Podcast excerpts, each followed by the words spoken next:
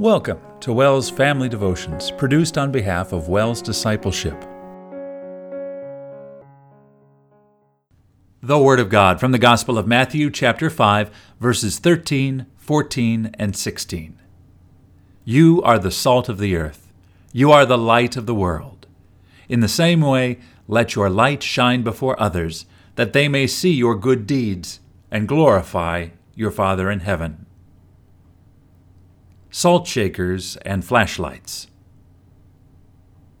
In the name of the Father, and of the Son, and of the Holy Spirit, Amen. To start today's devotion, take a minute to focus on something special about each family member present. For example, she has a wonderful smile, or he is incredibly helpful. Isn't it nice to have someone point out something unique about you? Taking the time to do this for each other helps us recognize and appreciate the unique gifts and abilities God has given to each one of us. We encourage one another when we point out each other's gifts and abilities. That's actually what Jesus was doing for those who are listening to him preach in our reading today. You are the salt of the earth, and you are the light of the world. Jesus was pointing out two very unique characteristics of those who follow him. Let's take a moment to recognize and appreciate what Jesus means when he calls us salt and light.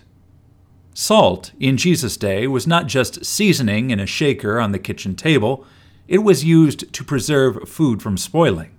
It was very valuable and played an important role, keeping people healthy and well-fed.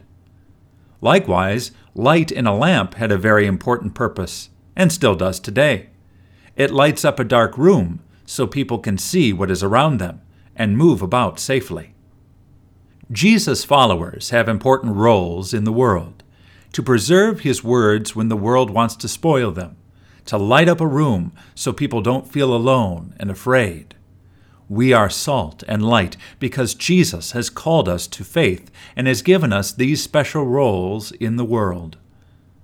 Does knowing this help you understand just how important and special you are? That is what Jesus wants you to know. He has given you everything you need to live as a child of God in this world. You are God's child. You are connected to Jesus through his word. His Spirit lives in you. You may have a beautiful smile or be incredibly helpful around the house. Today, God says you are salt and light, and that makes you so very special, with a very special purpose in this world. We pray to be salt and light.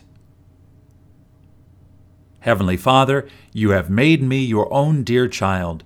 You have given me unique abilities to live my life as salt and light in this world. Please help me to remember that. Give me the courage to live a unique and special life for you. In Jesus' name, Amen. We invite you to use the accompanying family discussion questions found at Wells.net. Click on Serving You and select Family Devotions. Join us next time for Wells Family Devotions. Until then, God bless your day.